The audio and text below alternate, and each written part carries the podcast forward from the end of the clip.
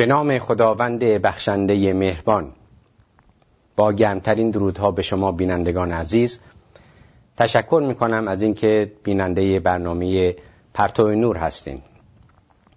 با عنایت خداوند در چند برنامه آینده موضوعاتی رو مطرح خواهم کرد که همگی پیرامون آسیب شناسی دینی هستند. در انگلیسی واژه آسیب شناسی رو عموما پاتولوژی ترجمه می کنند یا پاتولوژی در فارسی پاتولوژی یا آسیب شناسی یک شاخه است از علم طب که در اونجا ماهیت بیماری علت وقوع بیماری و همینطور طبعات منفی که بیماری برای بدن داره رو مطالعه می کنند. در حوزه معرفت دینی هم می‌توان آسیب شناسی کرد. یعنی مطالعه کرد بررسی کرد. لطمه ها صدمه هایی که ممکنه متوجه دینداری یک فرد بشن. عنایت دارید که دینداری یک پدیده انسانی است و مانند همه پدیده های انسانی دینداری می‌تواند هم سالم باشه و هم ناسالم. هم خالص باشه هم آلوده به ناخالصی و قش. در اینجا بنده یک تمایز آشکاری رو قائل میشم بین دین و دینداری. دین در اصل و اساس قدسی است الهی است آسمانی است. منشأ قدسی داره. امری است که از ناحیه خداوند و توسط پیامبران برای بشر آمده. هرچند که دین منشأ الهی و آسمانی داره دینداری یک پدیده انسانی است. یعنی این انسان ها هستند که دین ورزی می کنند در ظرفیت اقلانی خودشون در ظرف فرهنگ زمانه خودشون در ظرف تاریخ و جغرافیایی که در اون زیست می‌کنند با دین مواجه میشن با امر قدسی مواجه میشن. ادبیات دینی همینطور پدیدار میشه. تفاسیر متون مقدس معارف دینی همه نتیجه مواجهه بشر هست با امر قدسی و دین آسمانی. لذا دینداری همواره محصول تعامل انسان و دین هست. یعنی در حقیقت محصول تلاش انسان هست با همه محدودیت هایی که داره.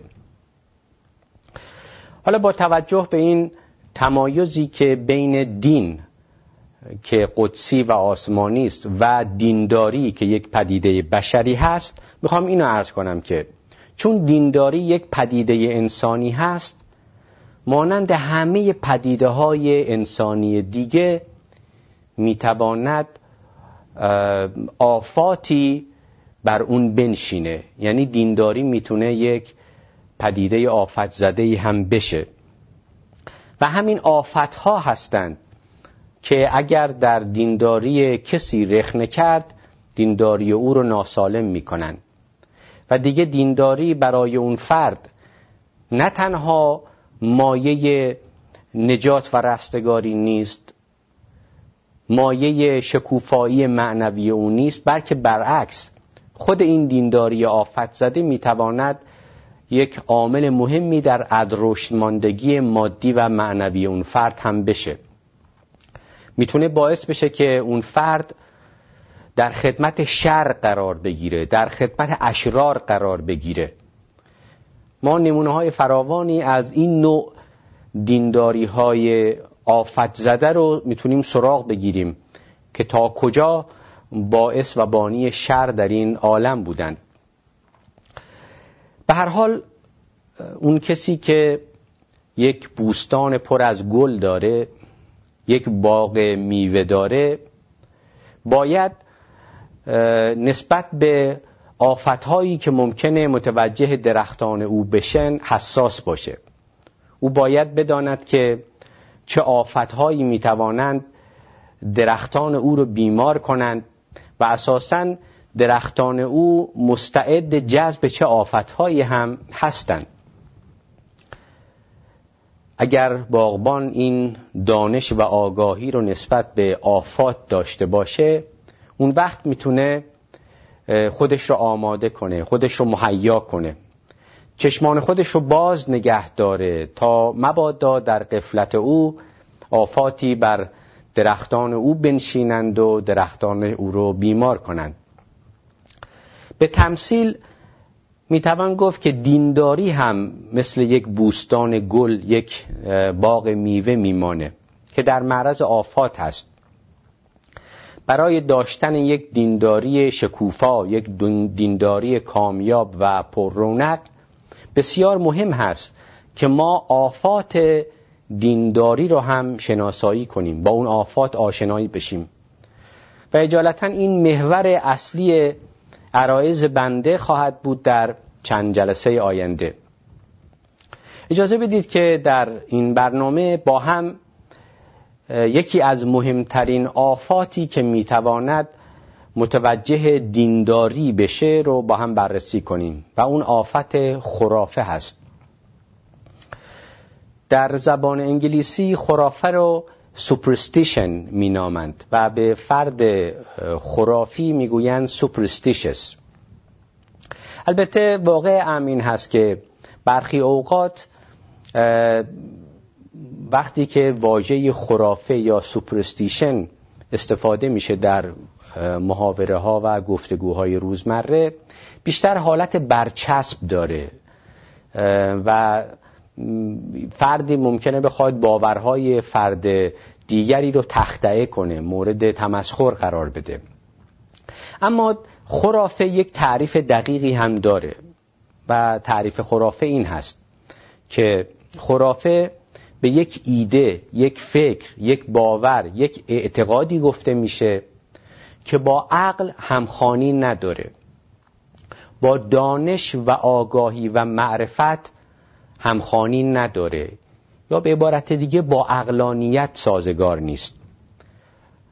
ایده فکری باوری هست که یک پایه محکم اقلانی نداره.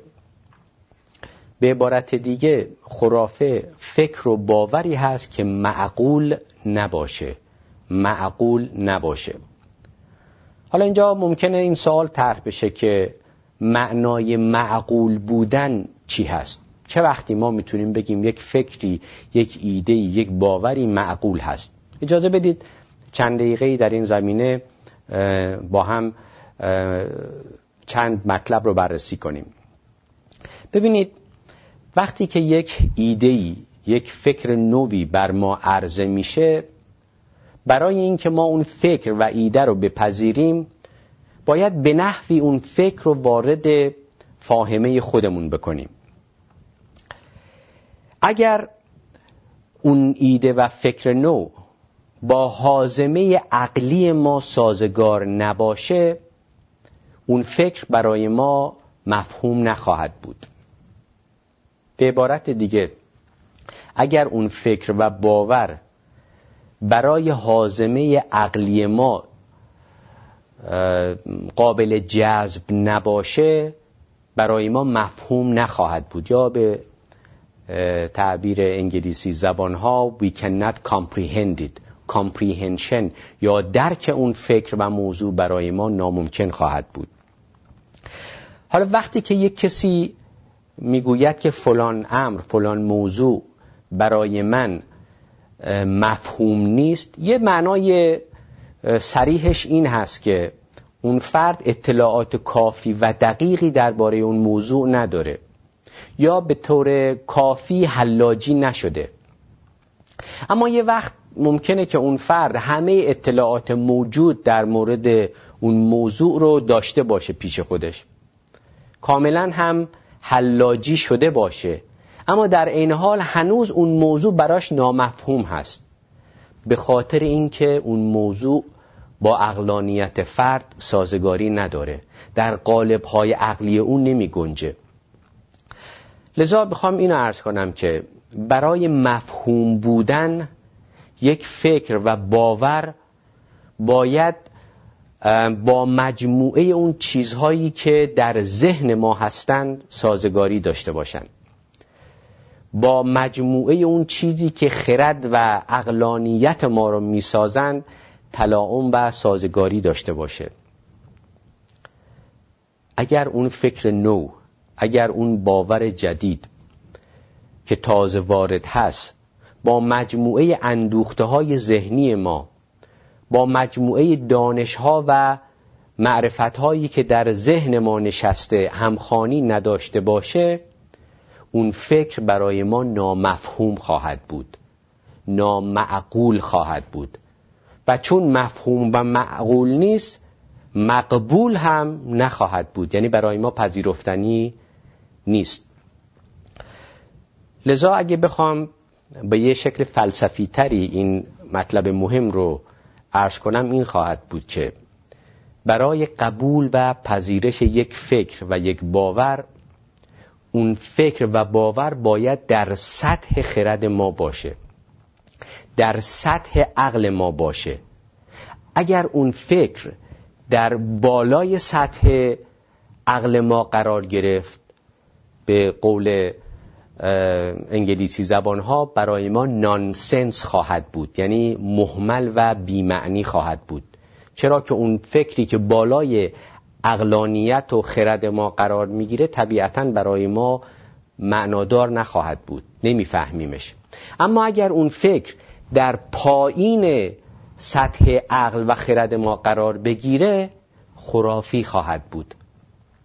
لذا خرافه یک باور و فکری هست که در قالب‌های اقلانی ما نمی گنجه در زیر سطح خرد ما قرار می‌گیره وقتی که ما واژه معقول سازی یا اقلانی کردن یک چیز رو میشنویم معناش همین هست.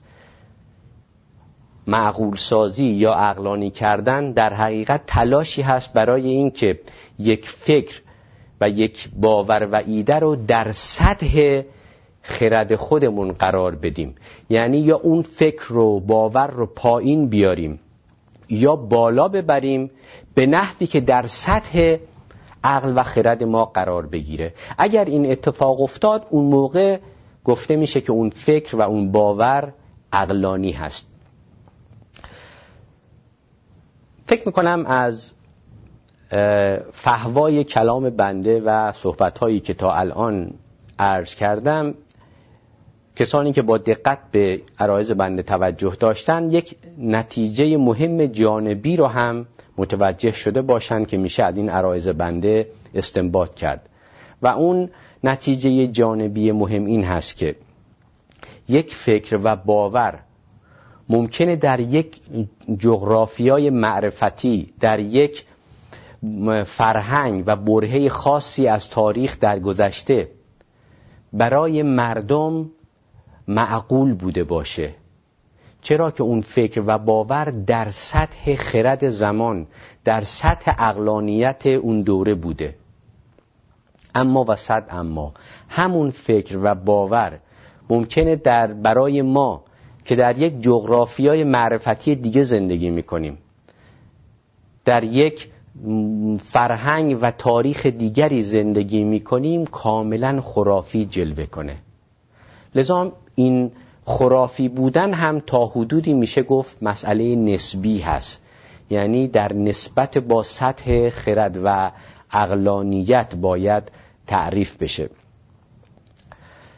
حیفم میاد در پرانتز این نکته مهم رو هم ارج نکنم. و اون این هست که خرافه یک امر انسانی هست. خرافه یک امر انسانی هست.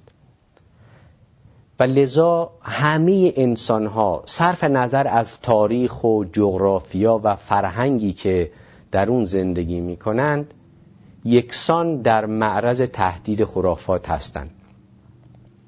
همه جامعه های بشری همه فرهنگ ها خرافات خاص خودشونو دارند. هم یک انسان دیندار می‌تواند آلوده به خرافات بشه. هم یک انسان غیر دیندار و حتی ضد دینی. همه اونها می‌تونند واجد خرافه باشند. اما به هر حال چون صحبت ما درباره آفات دینداری هست بحث در مورد خرافه رو محدود می‌کنیم به حوزه معرفت دین دینی و حوزه دینداری. حالا می‌خوام یک صحبتی رو بنده طرح کنم در اینجا که شدیدا مستعد سوء تعبیر و بدفهمی هم می‌تونه قرار بگیره.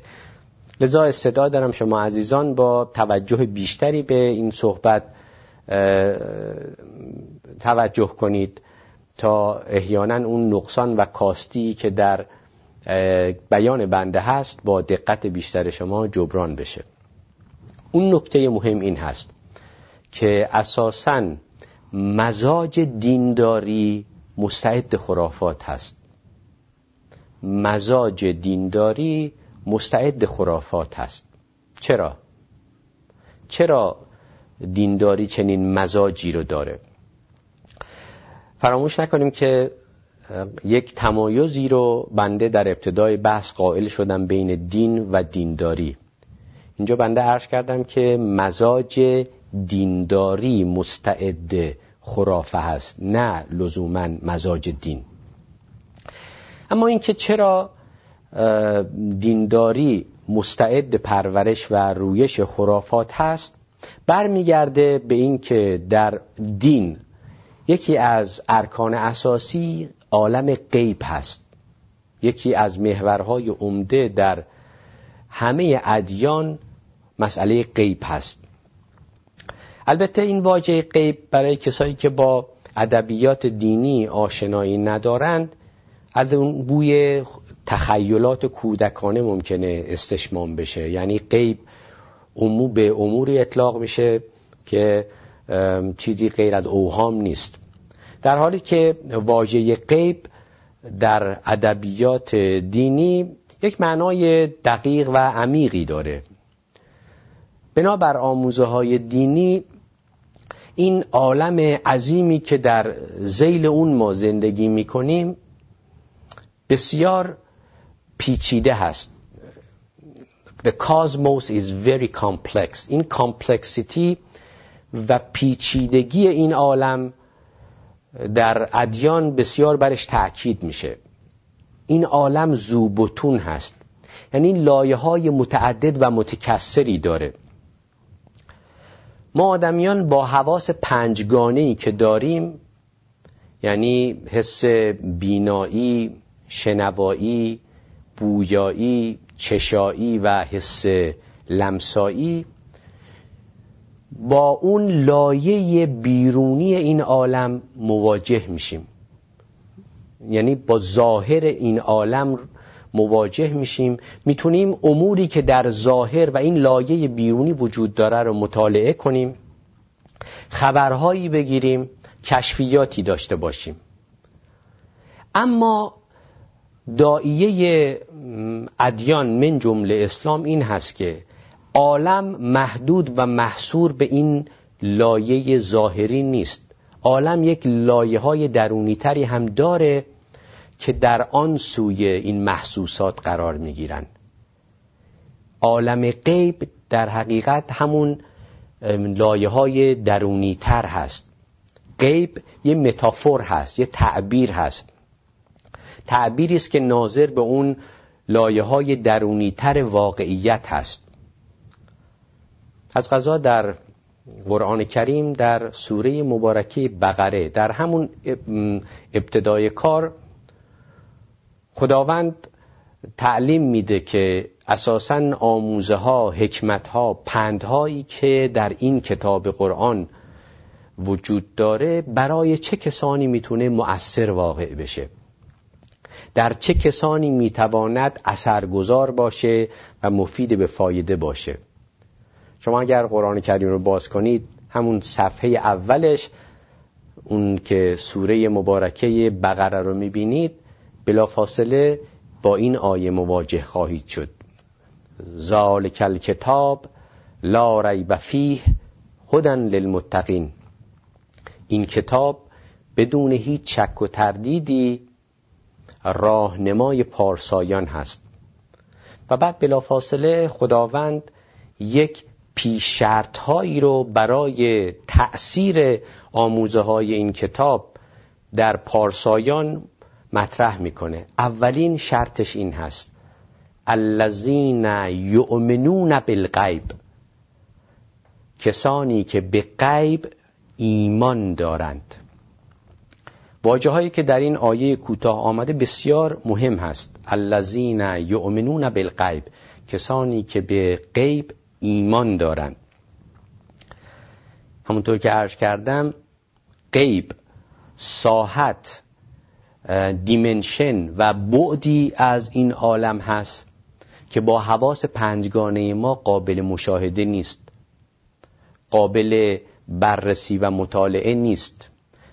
به خاطر همین هم هست که خداوند میفرماید یؤمنون بالغیب کسانی که به غیب ایمان دارند.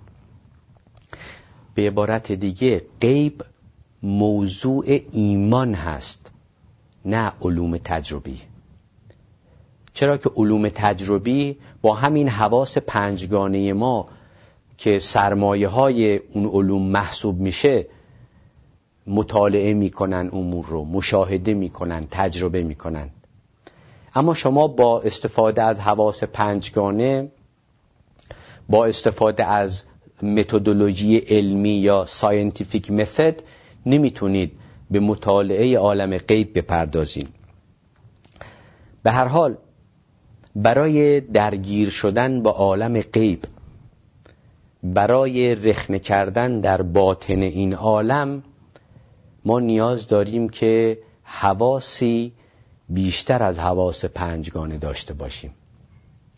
و این نکته لطیفی است که ما در مصنوی یاد می‌گیریم.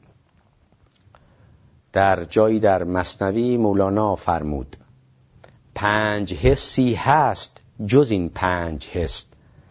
آن چون زر سرخ و این حسها چو مس. می‌گوید که بله همه آدمیان پنج حس معمولی رو دارن. اما در کنار اون پنج حس حواس دیگری هم ما آدمیان داریم که علل عموم به اونها توجهی نمی کنیم. اما اگر اون حواس دیگه تربیت بشن مورد استفاده قرار بگیرند اون موقع ما می‌تونیم یک ادراکاتی داشته باشیم.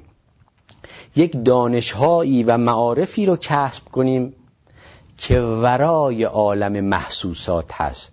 در آن سوی اون لایه بیرونی این عالم قرار دارند و لذا با اون حواس دیگه به قول مولانا ما می‌تونیم از اون لایه های درونی تر عالم واقع هم خبر بگیریم و کشفیاتی داشته باشیم. و اجالتا پیامبران و عارفان پهلوانان این سرزمین عالم غیبند. اون چیزهایی رو که ما از عالم غیب می‌دانیم محصول کشفیات این بزرگواران هست. اینجا یک نکته دیگری رو هم مایلم با شما عزیزان مطرح کنم و اون این هست که اساسا علوم تجربی هیچگاه دچار خرافات نمیشن. علوم تجربی از این آفت خرافه تأثیر نمیپذیرند به خاطر اینکه اساسا حوزه بررسی ها و کنکاش اونها همون ظاهر عالم هستند که عالم محسوسات هست. با حواس پنجگانه میشه اون امور اون عالم ظاهر رو بررسی کرد مطالعه کرد. و همه ادعاهایی که در علوم مطرح میشن همه یافته هایی که در علوم پیدا میشن رو میشه به بوته تجربه گذاشت در بوته مشاهده قرار داد و صحت و سقم درستی یا غلط بودن اونها رو هم محک زد.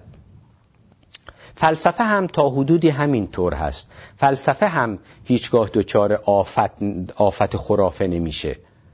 به خاطر اینکه در فلسفه هم ما با امور انتظایی ابسترکت مواجه هستیم.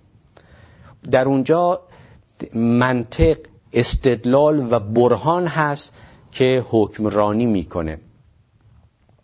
البته معنای این حرف بنده این نیست که فلسفه و علوم تجربی آفت ندارن. اونها هم به واسطه این که به هر حال یک دیسیپلین ها و امور بشری هستند آفتزا هم هستند. یعنی مستعد پذیرش آفت ها هستند.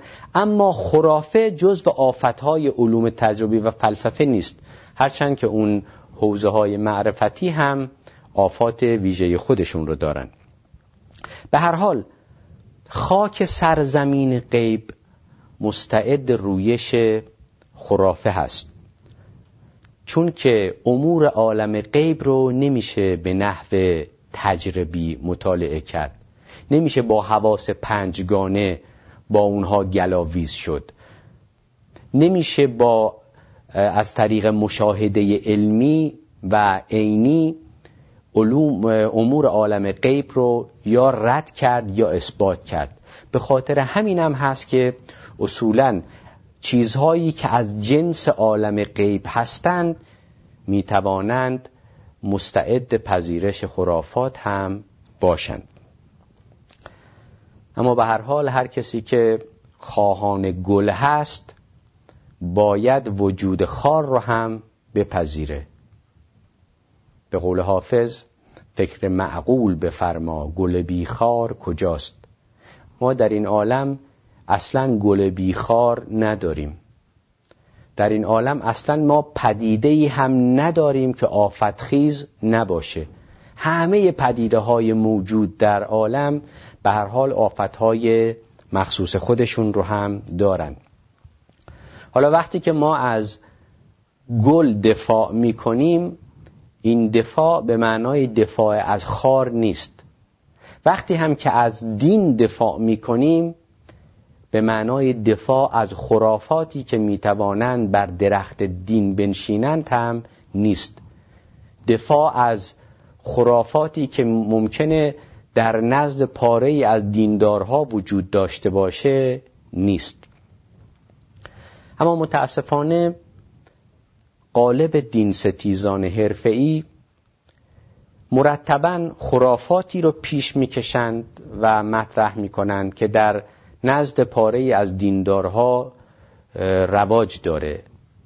و بعدا این دین ستیزان یک نتیجه گیری غلطی هم می‌کنند دال بر این که دین مساویس با خرافات. انتقادی که من به این دین ستیزان دارم این هست که اساسا بررسی شما مطالعه شما محدود هست به خرافات. شما فقط موضوعاتی رو به نام دین پیش می‌کشید که با اقلانیت امروز ممکنه همخانی و سازگاری نداشته باشه. شما در بهترین شکلش دارید آفت شناسی می‌کنید نه دین شناسی آفت شناسی می‌کنید نه دین شناسی خیلی فرق هست بین آفت شناسی و دین شناسی یک پژوهشگر جدی هیچ وقت یک پدیده رو با آفاتش تعریف نمی‌کنه. یک پدیده رو باید با ذاتیاتش تعریف کرد و شناخت و نه با آفاتش. شما هیچ وقت درخت سیب رو با آفات و بیماریهاش که تعریف نمی کنید درخت سیب رو با میوش تعریف می کنید با ویژگی ها و اوصاف بایوکمیکال و فیزیولوژیکش تعریف می‌کنید. نه با آفاتی که ممکنه بر اون بنشینه. لذا اگر بخوایم منصفانه به مطالعه دین بپردازیم باید دین رو با ذاتیاتش تعریف کرد و نه با خرافاتی که ممکنه بر اثر گذر از معبر زمان بر درخت دین بنشینه. به هر حال تا اینجا با هم چند چیز مهم رو بررسی کردیم اول اینکه یک تمایزی باید قائل بود بین دین و دینداری بین دین و معرفت هایی که بر حول محور دین در طول تاریخ شکل می گیرن. و همینطور بررسی کردیم معنا و تعریف واژه خرافه رو و اینکه اصولا چرا دینداری می‌تواند مستعد پذیرش خرافات باشه. حالا اجازه بدید که بحث رو یک قدری ملموسترش کنیم. با هم نشانه ها نمونه های از خرافاتی که متاسفانه در, بر در نزد برخی از دینداران به جد محبوبیت داره رو با هم بررسی کنیم که بحث از این حالت انتظایی و فلسفی قدری خارج بشه. متاسفانه باید گفت که جامعه امروز ایرانی ما به لحاظ فکری و معنوی وضعیت نابسامانی داره. یک ابتزال گسترده ای جامعه ایرانی ما رو متاسفانه فرا گرفته و این ابتزال هم گریبان دینداران ما رو می‌گیره و هم کسانی که دیندار نیستند. هم ایرانیانی که در ایران زندگی می‌کنند و هم ایرانیانی که از وطن هجرت کردند. متاسفانه این ابتزال گسترده گریبان قالب ماها رو گرفته. و همینطور خرافات هم متاسفانه هنوز رونق فراوانی در جامعه ما داره. و از جهاتی باید گفت که متاسفانه جامعه ما گویی داره یک چرخشی دوباره به لحاظ فرهنگی و اعتقادی پیدا می‌کنه به دوران قاجاریه. یعنی همون خرافات عصر قاجار دوباره در حال بازسازی شدن و شیوع و گسترش هستند اجازه بدید به عنوان مستوره چند تا از این خرافات رو با هم بررسی کنیم که بیشتر در حوزه دینداران شیوع دارند. پیشگویی یکی از این خرافات هست. پیشگویی.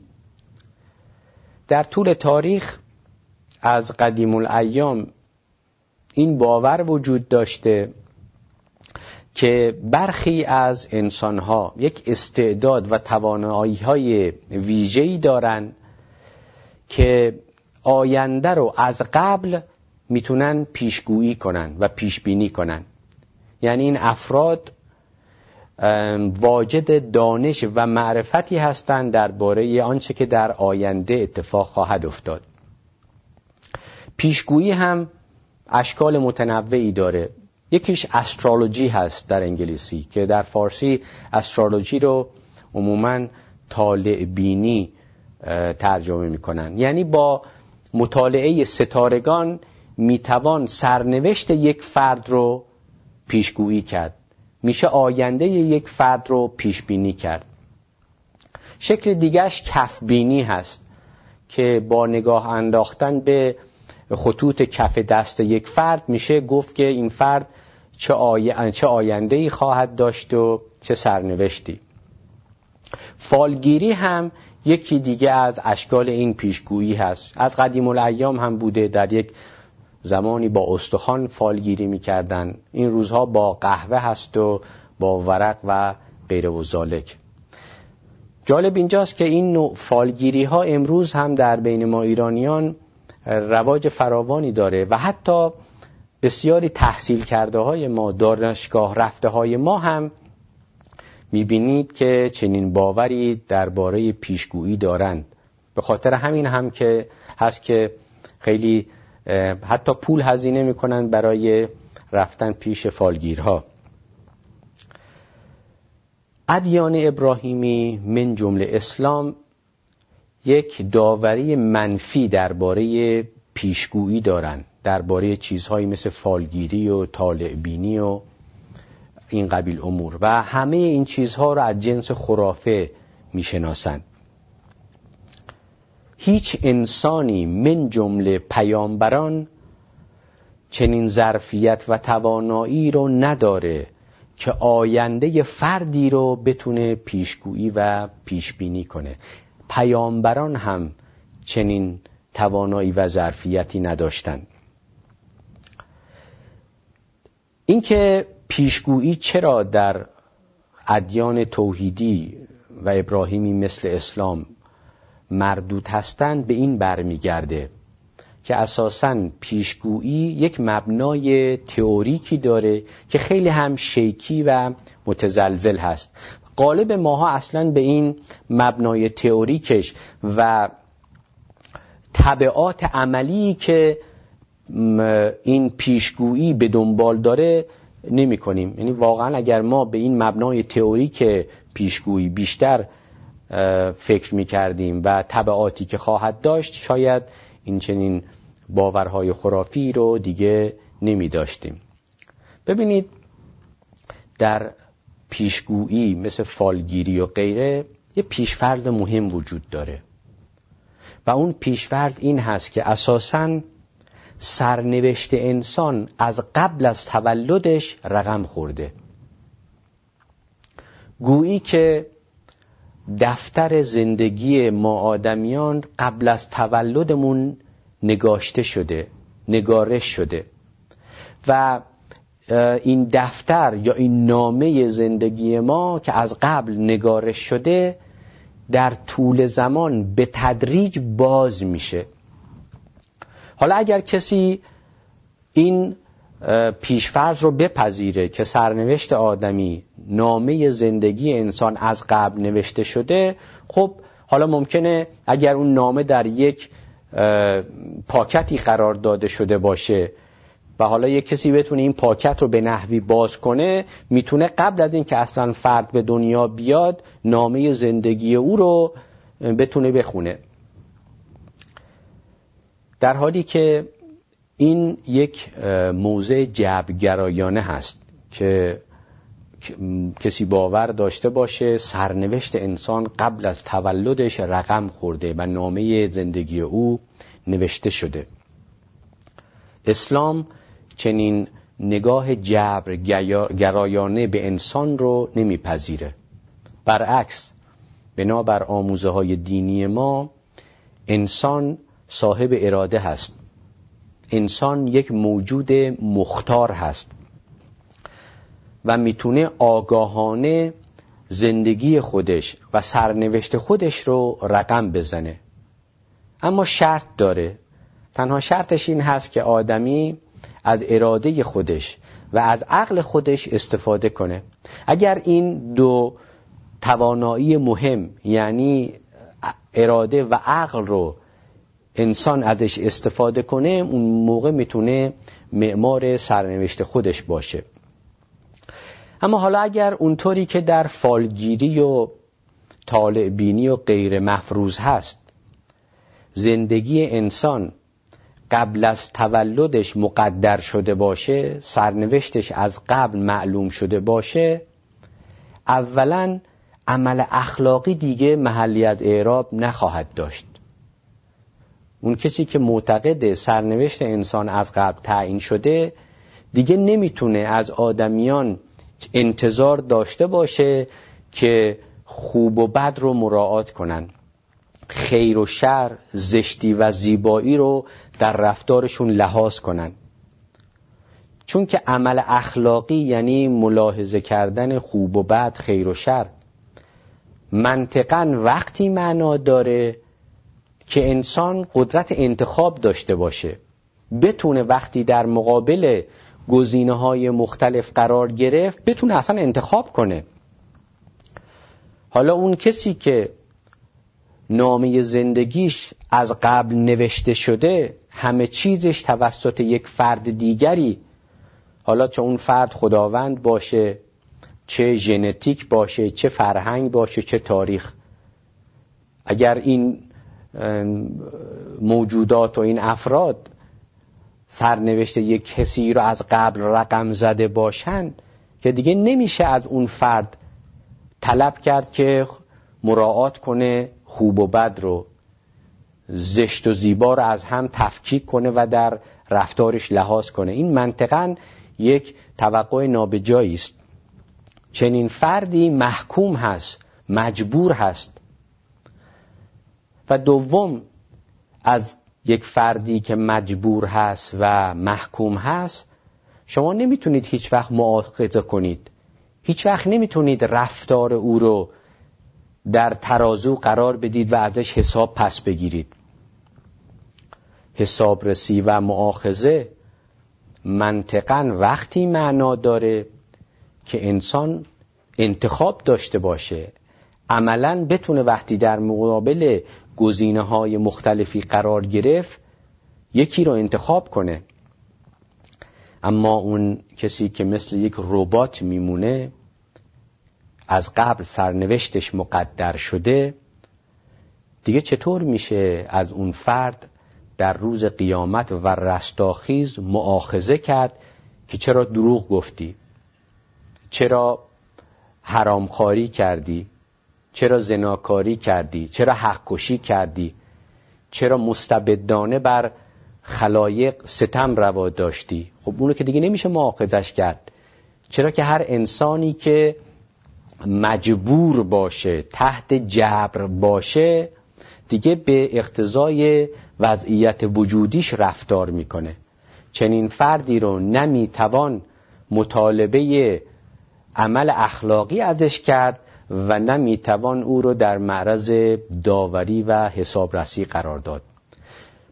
دقیقا به خاطر همین مبنای تئوری که متزلزل هست که فالگیری و طالعبینی و کفبینی اساسا در اسلام مردود هستند و به عنوان یک خرافه قلمداد میشن. اما متاسفانه به هر حال این یکی از خرافاتی است که امروزه طرفداران زیادی هم داره حتی در بین دینداران ما. و نمونه دومی که از خرافه می‌تونم برای شما عزیزان اینجا مطرح کنم توسل برای گرفتن حاجت هست. توسل برای گرفتن حاجت. از قدیم الایام برخی باور داشتن که انسانها و موجوداتی مثل سنگ و درخت و غیره می‌توانند حاجت ما رو روا کنند. یعنی اونها یک نیروهای خارق العاده ای دارن که خرق عادت می‌کنن خارق العاده یعنی خرق عادت کردن. این باور این بوده که سنگ و درخت و بعضی از انسانها می‌توانند در امور این عالم دخل و تصرف کنند. چیزهایی رو که منطقا و طبیعتا در جایی قرار دارن از جا اونجا بردارن یه جای دیگه بذارن. متاسفانه این گونه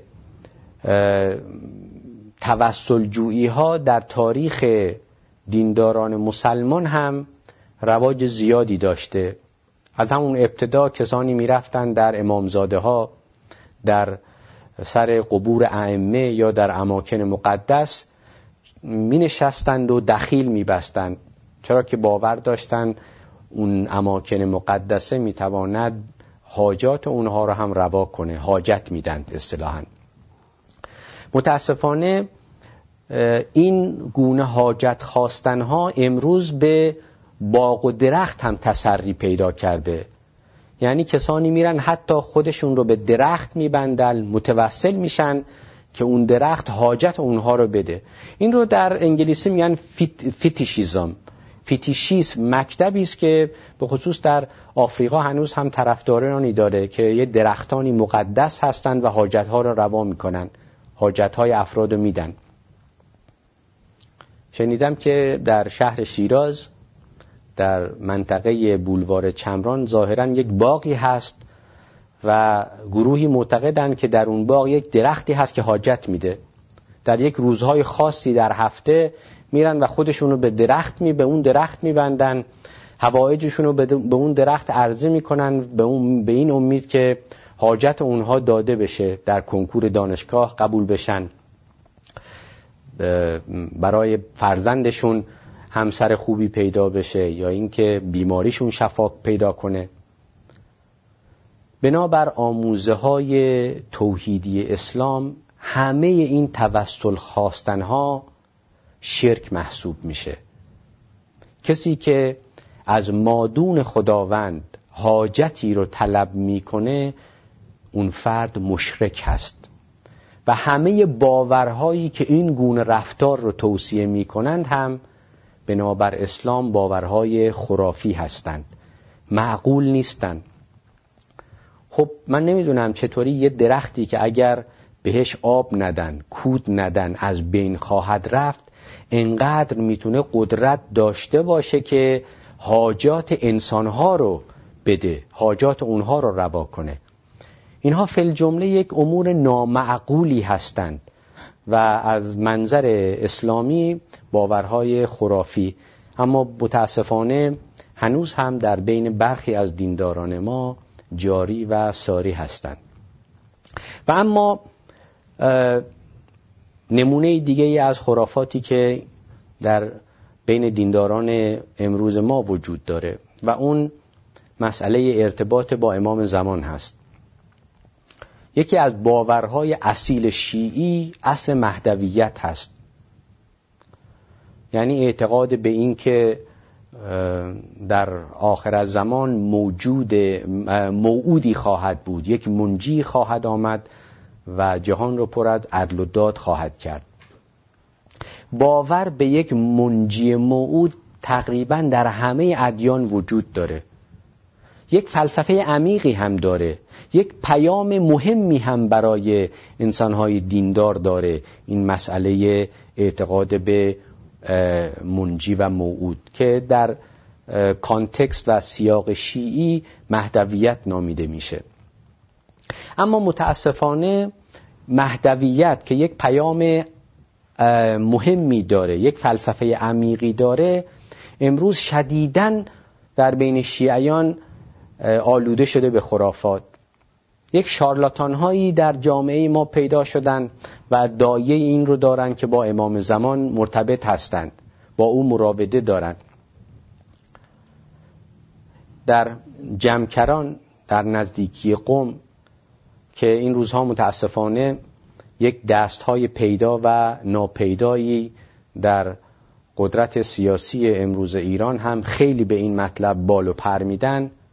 جایی هست که مردم میرن عریضه می نویسند و در چاه میندازند که به دست امام زمان برسه. حتی در جنوب کالیفرنیا باور کردنی نیست اما در جنوب کالیفرنیا در بعضی از مساجد شیعی یه فرمهای مخصوصی هم تهیه شده که افراد میرن در اون فرمها عریضه خودشون رو برای امام زمان می نویسند و توی یه شیشه ای میندازند و میندازن در دریا که این نامه بعدا به دست امام زمان برسه. شما ببینید با این اعتقاد اصیل و عمیق مهدویت چه کردند و چه باورهای خرافی بر حول این اصل متاسفانه شکل گرفته. و کسانی که شیعه راستین هستند دینشناسانی که در نهله شیعی عمر سپری می‌کنند برای اونها یک فریزه واجب هست که به جد با این گونه خرافاتی که بر اندیشه مهدویت نشسته مبارزه کنند که اگر نکردن در دراز مدت این گونه خرافات در حقیقت اصل اون پیام مهدویت رو هم مخدوش خواهد کرد و آسیبهای فراوانی به جامعه دینی ما خواهد زد. چون وقت هست من فقط یک نمونه دیگه از این خرافات رایج رو هم ذکر می‌کنم و عرایزم رو خاتمه میدم. متاسفانه نحوه برداشت نحوه تلقی و حتی بزرگ داشته بسیاری از ما از امامان شکل خرافی پیدا کرده. یعنی وقتی که ما از امامان شیعی صحبت می کنیم نحوه بررسی ما و نحوه بزرگداشت ما از اونها کاملا یک شکل مبتزل و خرافی پیدا کرده. روز وفات حضرت فاطمه دخت بزرگوار پیامبر اکرم متاسفانه یک مستمسکی شده در دست ادهی که اصلا یک فرقه جدید بسازند. یک صحبتهایی رو مطرح کنند که از اصل و اساس با اسلام سازگاری نداره. متاسفانه ما امروز در جامعه دینی خودمون از روز وفات حضرت فاطمه یک دهه ساختیم دهه فاطمیه. تازگی ها حتی دهه اول و دهه دوم فاطمیه هم به وجود آمده. واقعا برای من مفهوم نیست که چطور ممکنه یک گروهی پیامبر یک دین رو یعنی پیامبر اکرم رو اینقدر مورد تعظیم و تکریم قرار ندن که دختر او رو قرار میدن. منطقا شخصیت اول دین ما پیامبر هست. هیچگاه نباید هیچ شخصیتی هیچ فردی اونقدر برجسته و بزرگ بشه که سایه بیندازه به شخصیت پیامبر ما. ولی متاسفانه یک عده‌ای به نحوی روز وفات حضرت فاطمه رو گرامی میدارن و اونقدر دهه اول و دهه دوم فاطمیه درست کردن که شده یک دینداری کج و معوج که اصلا خود شخصیت پیامبر به محاق رفته در سایه و در حاشیه قرار گرفته. و تازه شما ببینید شیوه توصیف دختر پیامبر اکرم حضرت فاطمه چقدر شکل مبتزلی پیدا کرده. در همین دهه اول و دومی فاطمیه به در و دیوارها می نویسن بی بی پهلو شکسته. یعنی وقتی که می‌خوان دختر پیامبر رو توصیف کنن بهترین وصفی که می‌تونن برای او ذکر کنن این هست که پهلوی او شکسته بوده.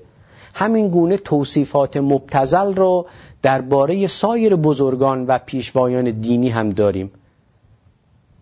فرق شکسته حضرت علی دست بریده حضرت ابوالفضل سر بریده امام حسین علیه السلام.